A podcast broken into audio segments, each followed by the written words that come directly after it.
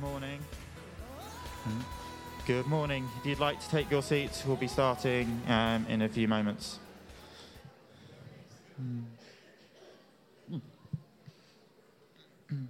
Hey. Good morning. My name's Andrew. It's great to have you with us uh, this morning. If you're here for the first time, a very warm welcome uh, to you, and we hope you enjoy um, being part of us this morning. Uh, as I was um, preparing for this week, um, I was reminded of a um, story in the Bible, and a picture is going to come up on the screen in a moment, and I'm wondering if any of the children can tell me what story I remembered. Oh. Go on, Henry.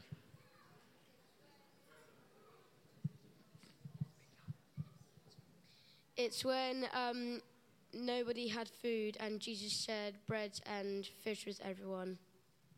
Right, the feeding of the 5,000. So, now what was I thinking with that story? Or what, what was God trying to say? Well, it then reminded me about um, a, a part of our morning meetings, which is where we share contributions. And um, you may be like me, where sometimes I'll come up and think, well, I haven't really got anything. Or what I've got isn't really that good. I don't feel like it's worth sharing. And maybe that's what the boy felt like in this story, that he didn't really have enough to feed all of those people.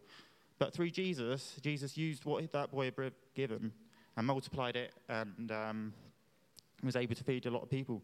And that's what I'd encourage you this morning. It's not about what you bring, it's not about the Bible verse or how much, uh, how well you can speak up the front, but it's about being willing to give what, God has given you and to share that um, for us as a church to be able to grow and for Jesus to use that to help us grow as a church and individually. So if you've got something that you'd like to share this morning, um, please come and speak to myself and Rob. We'll find a time to fit that in. However young or however old you are, you're all willing to come and, um, and able to come and uh, share something this morning. Um, so please do. Uh, after a few songs, um, Ben will be um, letting the children, uh, telling children when to go down to their groups and go out either doors um, here.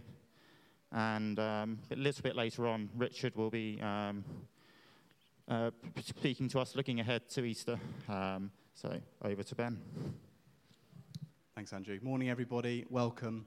Uh, my name is Ben, and we're going to spend some time now in worship. So if you're willing and able, please feel free to stand.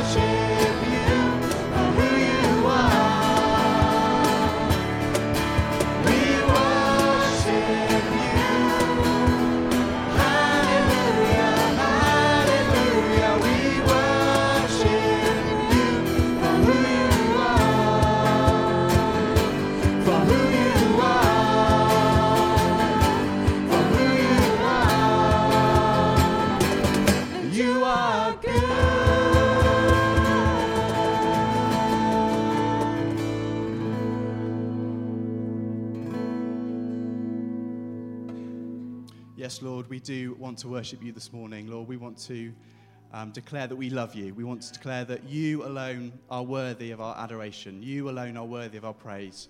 And Holy Spirit, would you just help us to fix our eyes on you this morning, Lord? May we bless you as we worship. Amen.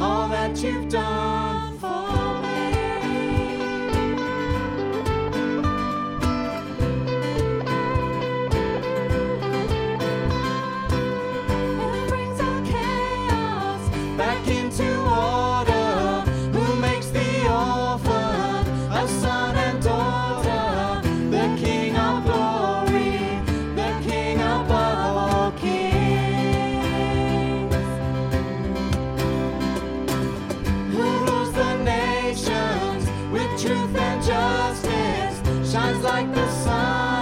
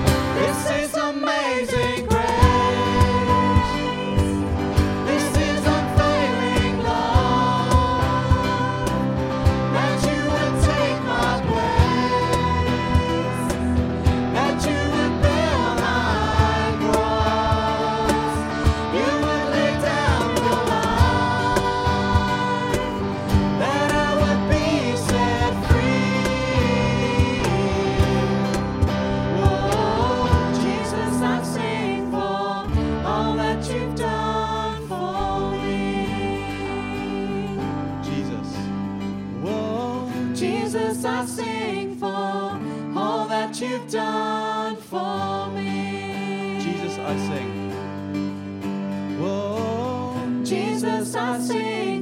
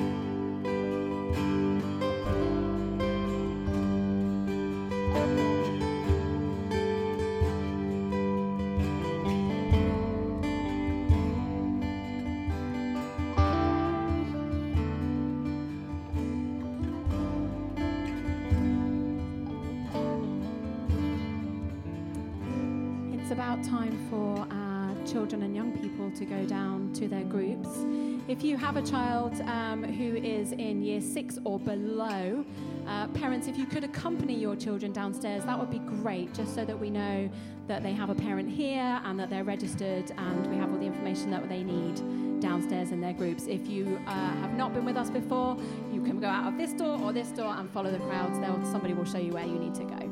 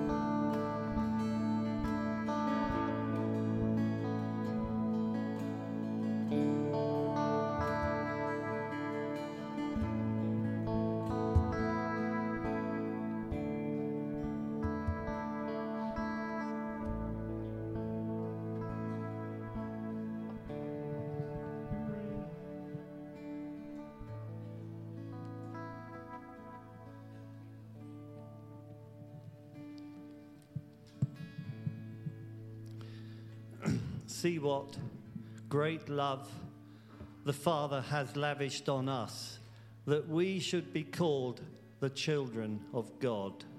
See what great love the Father has lavished on us, that we should be called the children of God. See what the great, great love the Father has lavished on us, that we should be called the children of God. Hallelujah.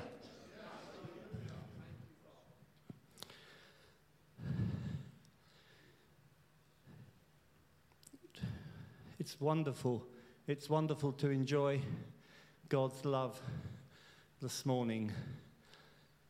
And God's love is all encompassing. It's, it's, it's like a picture of the, of the tide coming in, and it comes up the beach, and it floods everything that's in its way.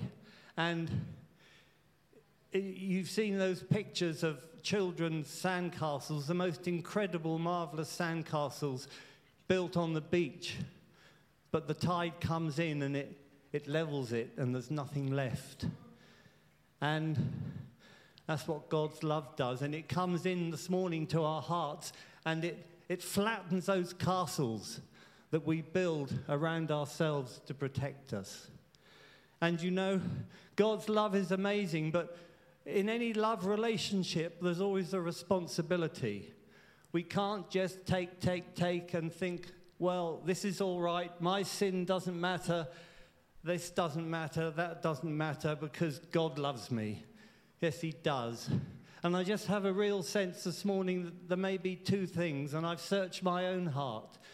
There's two things that, that God wants us, may want some of us to face up to, and it's, it's unforgiveness and it's broken relationships. And you can't have enjoy God's love to its full if there's broken relationships. And you know, sometimes a broken relationship or something you've said or done, it could go back years and years. Years don't make any difference. And I, I just pray that as I've searched my own heart, that God will set you free this morning to put anything right. Because putting things right is such, such a wonderful exercise of freedom and joy. And perhaps if, if Rob will allow, perhaps we could just have just a minute, in, just, just to be quiet. And, and you ask God, is there anything that is spoiling my relationship with you, Father, because my relationship isn't right with someone else? In this epistle, John, John goes on to say, you can't, you can't love God and hate your brother. In other words, you can't love God if you don't love everybody as much as you love God. It's, it's very testing. I know it's not easy. Let's just ask God to touch our hearts.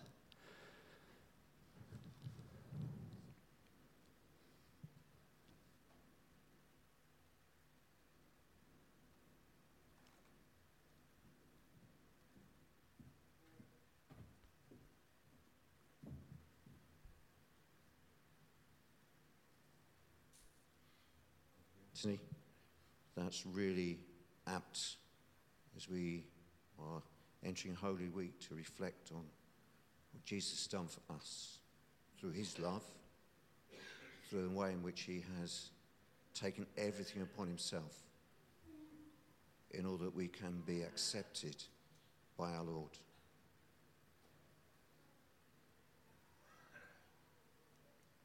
We're just going to sing in worship song now. Thank you for the cross. As we just sing that, let's just reflect upon what Anthony was saying about God's love, recognizing his love for us, just allowing that to flow over and into our lives so we can be living in, God's love.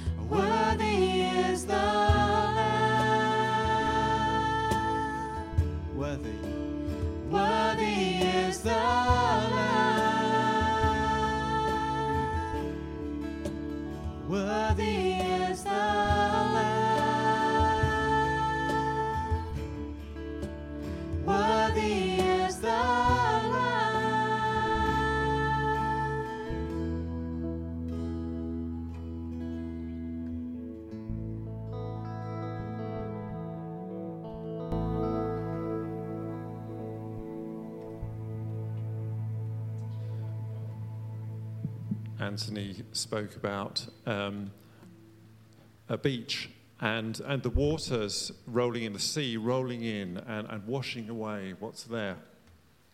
But there are some beaches where, if we stand on the sand when the tide comes in, we sink down into that sand and we get caught in it, and it's quite perilous. Uh, and as Anthony was saying that, I could, uh, I, I could um, envisage uh, like a child crying out as they got sucked down into that sand, uh, and uh, uh, and a parent putting their hands under the armpits of that child and lifting them out. And I was reminded of Psalm 40, which I'd like to read. The psalmist cries out, I, I waited patiently for the Lord. He turned to me and heard my cry. He lifted me out of the slimy pit, out of the mud and mire.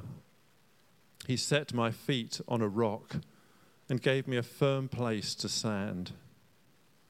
And he put a new song in my mouth, a hymn of praise to our God.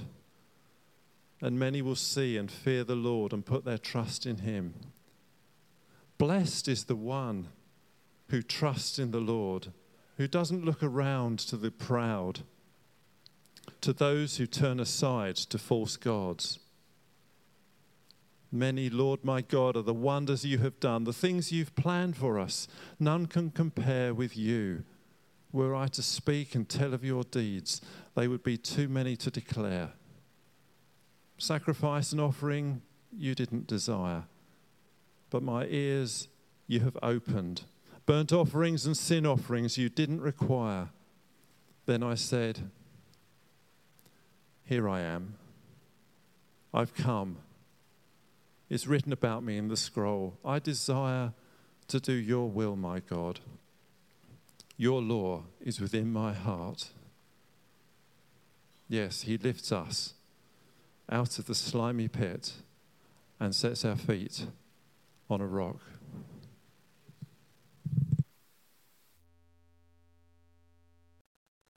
Thank you, Chris. Thank you, uh, Ben and the band.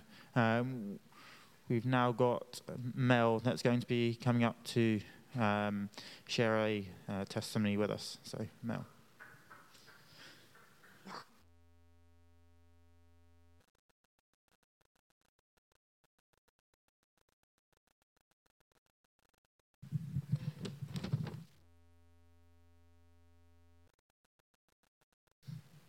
Well, as Andrew said, I'm Mel, and I'd like to tell you uh, about the power of prayer. About 18 months ago, uh, I was diagnosed with bladder cancer. Uh, we prayed that the offered surgery and chemotherapy would solve the problem. It didn't. So, after the removal of uh, a third cancer, I was offered the option of immunotherapy, which my consultant explained could have a number of very, very unpleasant side effects. Uh, I decided to go ahead, uh, knowing that my house group and many others uh, would be praying for me. Uh, I can now say that the cancer is completely gone, and I have suffered. Thank you. And I have suffered none of the side effects. So that's even better. Now, my treatment continues, uh, more of the immunotherapy, uh, until the end of the year. So please keep praying. But praying works, and God really is good. Andrew, can I hand this back?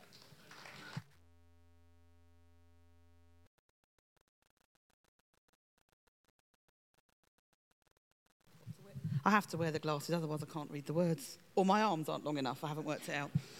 Um, while we were singing the song where it says, um, God will rescue us, it reminded me of, um, I've been to a couple of the Lent meetings, and we're talking about Peter.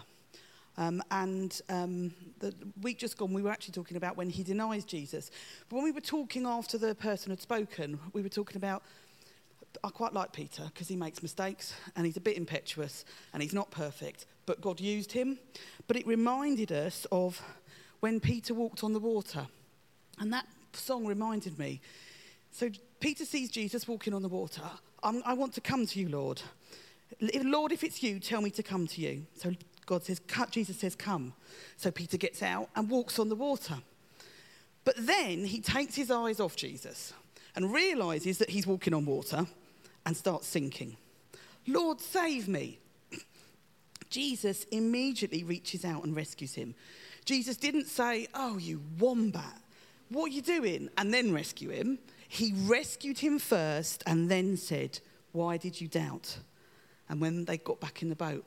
And it made me think that if we keep our eyes on Jesus, he will rescue us. Focus on him, and he will rescue us. He might challenge us afterwards, but he will rescue us and look after us first. Thank you, Sean. Uh, now going to invite Richard to come up and um, bring, God word, God, bring God's word to us. Um, and hopefully I don't have a tongue tie after that.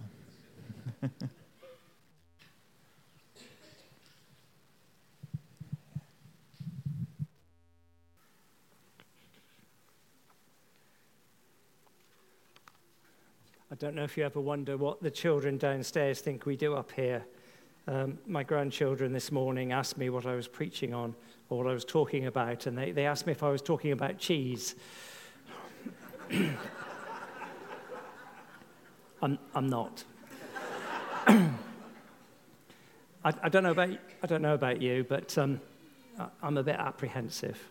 It's not easy preaching, especially for the first time in a place it's probably not very easy or a little bit apprehensive if it's, if it's the first time you've ever heard someone preach and you wonder what uh, it's going to be like.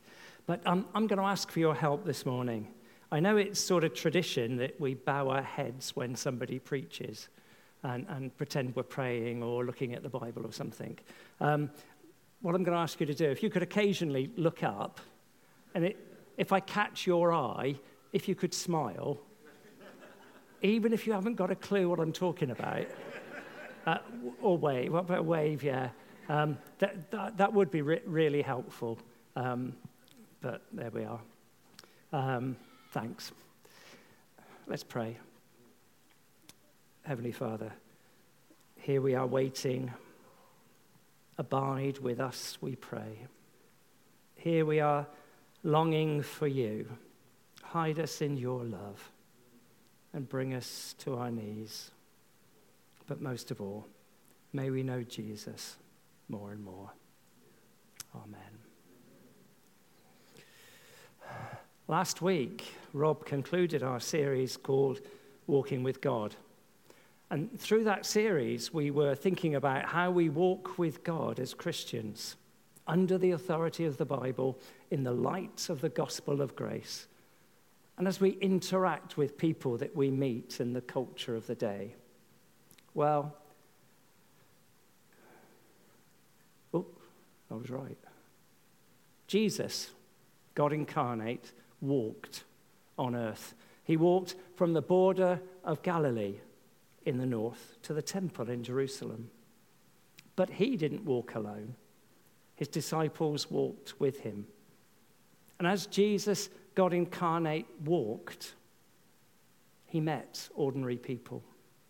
And he came up against the culture of the day, which was often represented by the religious leaders. And this morning, I would like us to walk with Jesus on his last journey to Jerusalem. And I'd like us to meet six people that Jesus met. And as we do this, you, like, you might like to think about who it is that you most identify with. If you want to follow this uh, in your Bibles, most of it's documented in chapters 17 to 19 of Luke's Gospel. Let's start. Now, on his way to Jerusalem, we read, Jesus traveled along the border between Samaria and Galilee. And as he was going into a village, ten men who had leprosy met him. They stood at a distance and called out in a loud voice, Jesus, Master, have pity, have compassion on us. Well, you know, don't you, that people who suffered from leprosy lived their lives on the very edge of society. They were outcasts from society in general and from the worshipping community in particular. So they stood at a distance. They were used to standing at a distance. And they shouted at Jesus, Have mercy, have compassion on us. And Jesus did. He heals all ten of them. But only one returns to say thank you to Jesus. And we read that he was a Samaritan. Now, Samaritans, coming from Samaria, were seen of as foreigners by the Jews in Judea. And they were never accepted as true worshippers of God. If you want to know why, read the historical books in the Old Testament this afternoon and you'll find out why. But this person knew what it was to be doubly excluded. He was a leper and a Samaritan. And yet, it is to this foreigner that Jesus says, Your faith has made you whole.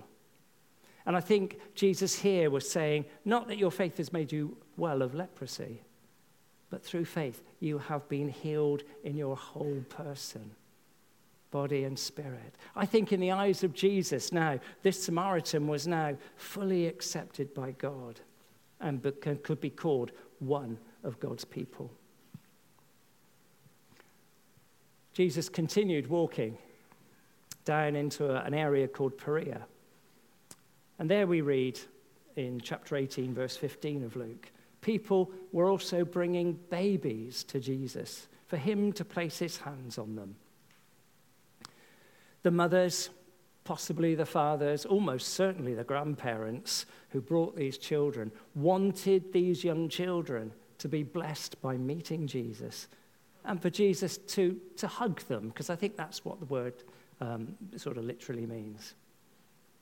But look at the response of the disciples. They rebuked them. The disciples told them off. They shooed them away. Why? Why? Well, children weren't really seen as proper people, not that important. They were unable to take part in religious life, unable to fully understand the laws and expectations required to worship God or follow Jesus. And therefore, the disciples thought not worthy of an audience with Jesus. But Jesus knew better. He knew that acceptance by God was less to do with understanding rules and so on, but it was all about trust.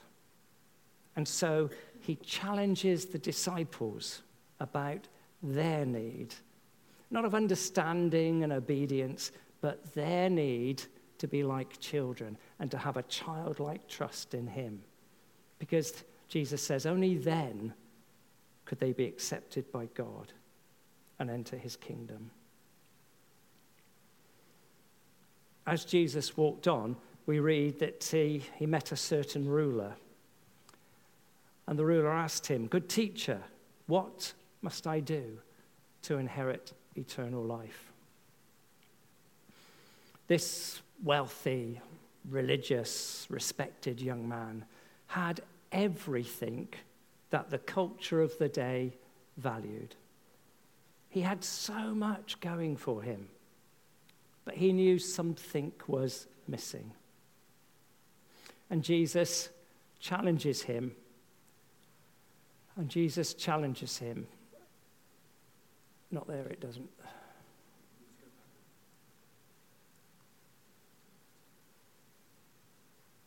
That looks better, doesn't it? Jesus is still challenging him. All right?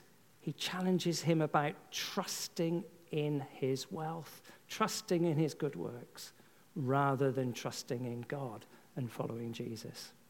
And so we read in verse 23 that he became very sad. I think another um, version says he went away sad. Now, to the disciples, this was really, really confusing.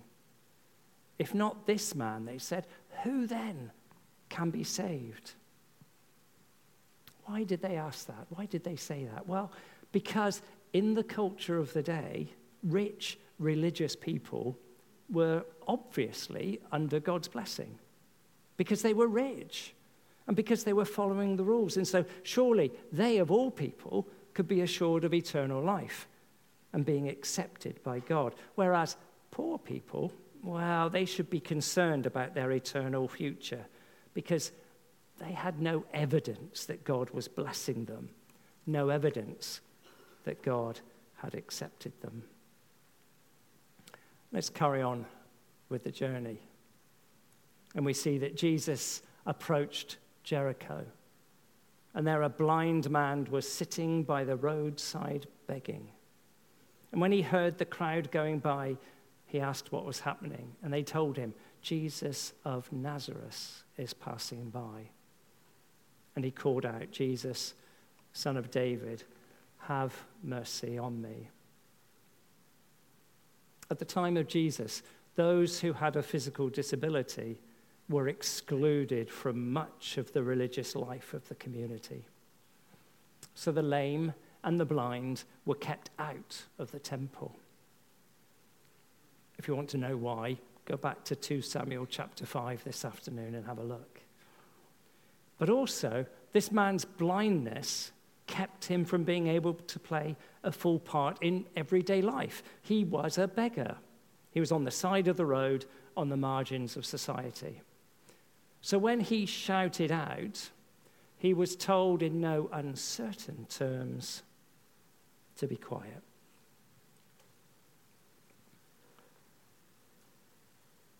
But this blind man, and, and we'll call him Bartimaeus, shall we? This blind man kept shouting above the shushing until Jesus heard his cry for mercy, for compassion. And Jesus healed him. Well, actually, no, he didn't straight away. What Jesus did was give Bartimaeus the dignity of asking him what it was that Bartimaeus wanted Jesus to do for him. And Bartimaeus said, as we know, Lord, I want to see. I want to see. And Jesus did heal him. And we read that Bartimaeus stood up, and followed Jesus along the road. Moving on. Jesus entered Jericho, we read in Luke 19, verse 1, and was passing through. And a man there by the name of Zacchaeus uh, was there, and he was a tax collector and was wealthy. And he wanted to see who Jesus was. And when Jesus reached the spot, he looked up and said, Zacchaeus, you come down, for I'm coming to your house for tea. I think I've just quoted a different version there, haven't I? Now, I'm pretty sure Zacchaeus knew things were wrong in his life. But I don't suppose there was anyone who he felt he could turn to. Nobody that he felt he could go to ask. And so he climbs a tree to get a glimpse of Jesus. I, I think he must have heard that Jesus was different and he wanted to see him. And to the shock and surprise of Zacchaeus, Jesus looked him in the eye and said, I want to share a meal with you. But again, notice the reaction of the onlookers. They began to mutter. This man, he's gone to be the guest of a sinner. Muttering, I think, is a universal reaction. When somebody does something we don't agree with, we mutter. And they muttered because Jesus was eating a meal with a sinner. And Zacchaeus, let's be fair, Zacchaeus was a sinner. He was a cheating, swindling, hated tax collector who, by collaborating with the Romans, was also seen as a traitor to God's people. And so he was ostracized, he was excluded. But to eat with a person, well, that's to, in some way, to accept them. And because Jesus showed he wasn't there to condemn him, Zacchaeus put his faith and trust in Jesus. And you know, the story ends, doesn't it, with Zacchaeus turning his life around and Jesus proclaiming this sinner to be a son of Abraham. And that phrase, that term, son of Abraham, is a rich cultural term used in those days of someone who was recognized to be truly part of God's people, a true worshiper of God.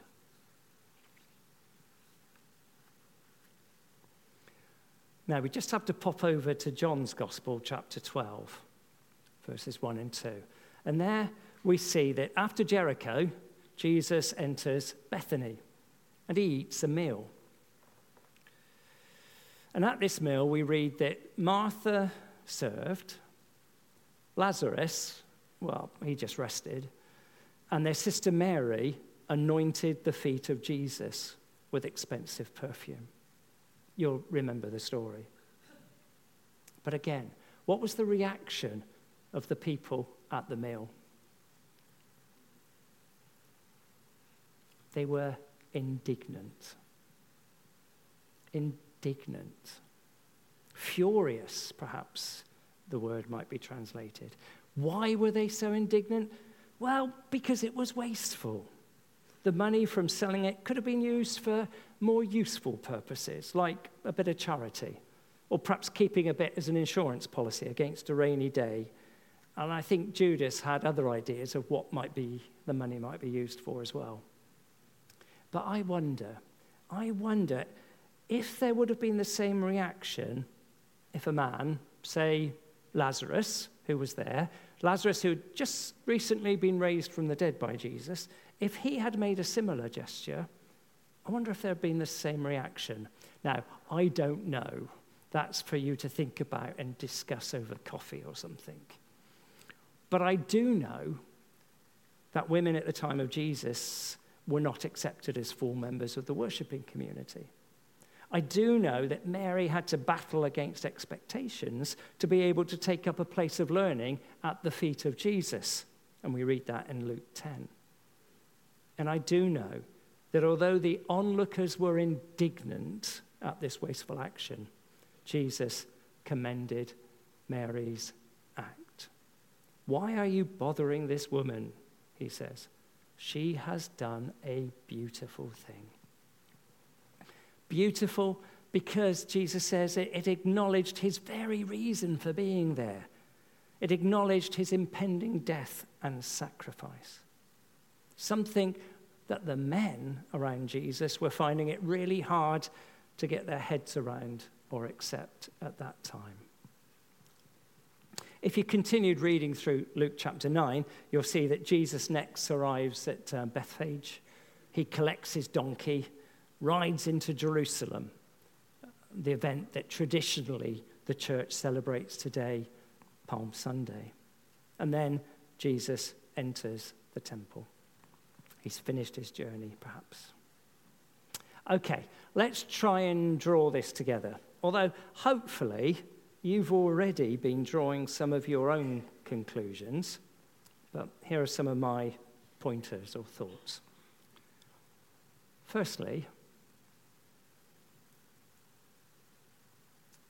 I wonder how the people Jesus met on his long walk down to Jerusalem, I wonder how they felt about themselves. I wonder how they would have defined their identity. Apart from the rich young ruler, they were all, for one reason or another, excluded from the worshipping community, or at least not allowed to be fully included. Many of them were seen to be unacceptable to God, and they were also on the fringes of society, outcasts, or at least not seen as full members of society. And so I think they knew, they knew in themselves, and even the rich young ruler knew this, that they were missing something, or missing out on something. They had a sense, perhaps, of being lost certainly in some way unacceptable, in need of some sort of healing, and certainly a need of some compassion and love. And they met Jesus. They met Jesus. I wonder, I wonder this morning, do you in some way identify with the people that Jesus met?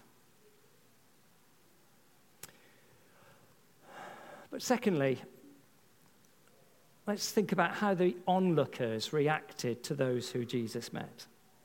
The onlookers, and sometimes it was the disciples, sometimes it was the religious leaders, sometimes it was the crowd around. But the onlookers generally were conditioned by the culture of the day, particularly the religious culture of the day. More often than not, these onlookers saw these people that Jesus met as not good enough, sometimes even an affront to their values. And so the common reaction by the onlookers was that they rebuked them and told them off, or they told them to be quiet, or they muttered, or they kept them at a distance. But mostly they were indignant indignant. That's a, not a word we use much today in everyday life. It means a feeling of anger because of something unjust or unworthy. The onlookers looked at the people Jesus met and thought they were unworthy. They looked at what Jesus, how Jesus reacted to them, and they thought that was unjust and not right. Why? Why did they think this? Well, because then, as today, in any culture, religious or secular, to be accepted, you have to sign up to a list of rules and regulations and rituals. Things which have been developed to protect the values of that culture. The truth, inverted commas, the truth as seen by that culture. And that is what the Pharisees had done at the time of Jesus. They had developed their own truth. I think this is what all cultural leaders do. And of course, this ultimately leads to those who follow the rules and regulations and rituals, it leads to them becoming increasingly self righteous and ultimately hypocritical and intolerant. And of course, those who cannot follow or will not follow the rules and regulations and rituals of that culture, well, they become increasingly unacceptable, excluded, unable to play a part within that culture, cancelled, we might say today. I wonder, I wonder if we examined our hearts whether we could identify sometimes with the reactions of these onlookers. But what about Jesus? What was his reaction to the people he met on his walk? Well, consistently, his reaction was not cancelling, but compassion. It was not about the need to follow rules, but the need for a relationship of trust. It was not focused on, on, on obeying a truth, but in receiving love. And why? Why was Jesus so different? Well, where was Jesus walking to? Jerusalem, yes. The temple, yes. But ultimately, the path that Jesus was following led to the cross. Can you see it there? It is there, isn't it? Just. That was the path. That's where Jesus was walking to the cross. And on the cross, in his death, Jesus, God incarnate, held the divine truth of God's holiness and righteousness in one hand, and the truth of divine love and grace, the love and grace of God for people in the other hand. And he held them in perfect balance so that, that we, you and I, others, who know that we are broken, who know that we are lost, unacceptable, not good enough, sinners, sinners who could never reach God's standards of holiness by keeping rules and trying harder and doing better, so that we, through simple trust in Him, could know. Could know that sense of worth and value, could know that eternal security that belongs to those who have been accepted by God into his kingdom, adopted into his family. Why? Because at the cross, God lavished his love on us that we should be called the children of God. I think we've heard that before. And if we know our need and have cried out to Jesus in faith and trust in him, then to reiterate it, That's almost right. That's a shame. That's my climax, and it's gone wrong. Do you know what it says? Can you read it? Can you say it again? Can we all say it? And that is what we are children of God. If we know our, our need and have called upon Jesus for mercy and compassion, we have been made children of God, and that is what we are. Let's pray. Dear God, we thank you that you came to earth and walked among us and showed love and compassion to those who needed. Dear God, we thank you that you walked right up to the cross. And there you showed your grace and mercy for us so that we could be your children. Dear God, may we walk with you day by day as your children, because in Jesus, that is what we are. Amen.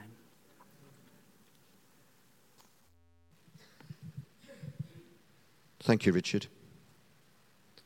Let's just spend a moment just to reflect upon that. Just think about being a child of God, to be accepted by Jesus, by our Father, as His children. There's a challenge there, isn't there, as, as, as Richard has been sharing with us in terms of where we are at, where we are at with Jesus. Do we know him as our Saviour? Does he recognize us as one of his children? Because he's there for each of us, each of us to respond. And if you feel maybe that you're on the outside looking in, then come and talk to one of us at the end so we can talk to you and explain how you can actually become a child of God. Because we don't want people to be on the outside looking in. We want you to be part of God's family. It's so important. And Jesus wants that too. Keith, would you like to just come and share? Keith wanted just to share something about this week being Holy Week and how important it is for us as a, as a family.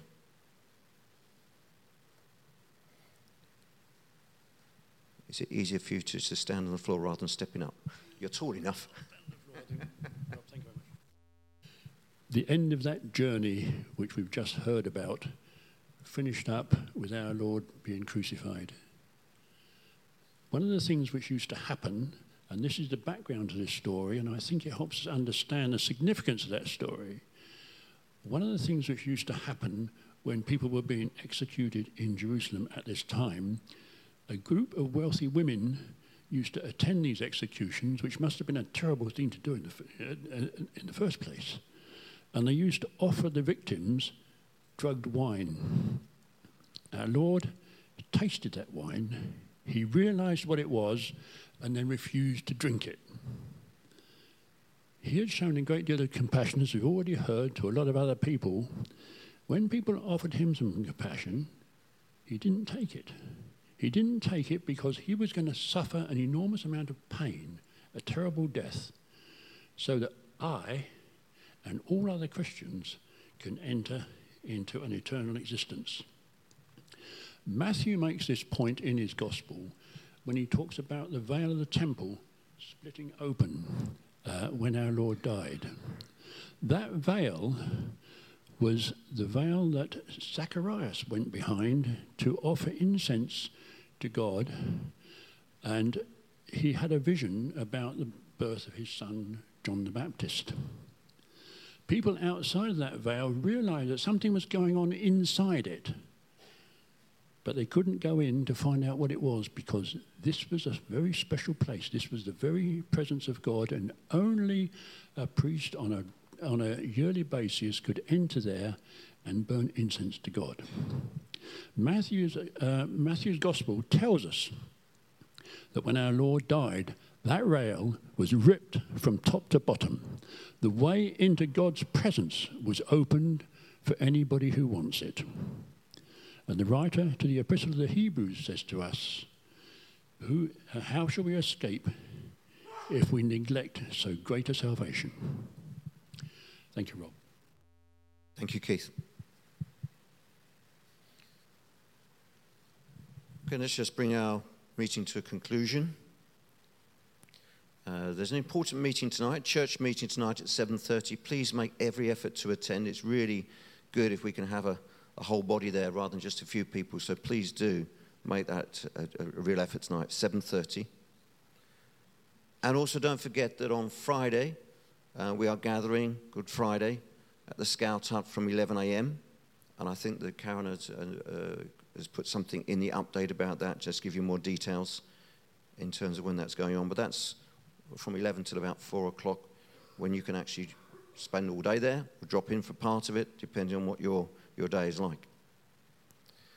It's really good to have guests with us this morning. If you are a guest, um, you may well have received a welcome pack as you came in. Please make sure you fill in the Connect card and put it in the offering box so that we can have your details and be in touch with you. Uh, make sure you keep an eye too on the update that comes out electronically every week just for details of coming events so you know exactly what's going on and don't miss out. So, parents, if you could actually speedily collect your children this morning, please. I think it's already just about 11:45, so time to collect them. So please make sure you do that promptly. Uh, there will be refreshments for everybody over the back there. And as I said, if, if you feel that you are not yet a child of God, then please do come and talk to one of the leaders about that so that we can actually help you to find that peace. Let's just pray as we close. Father God, we thank you for this morning. We thank you for your presence with us. Lord, we thank you. It's so good to be together as your body, to share together, to worship together, to pray together, to learn from your word together. And Father, as we just think about who you are and how you have brought us into your kingdom, we just ask that you would help us just to remember each of us as being part of that body, Lord, so that we can look after each other, share with each other, build each other up, encourage each other, strengthen each other through your grace. In Jesus' name, amen.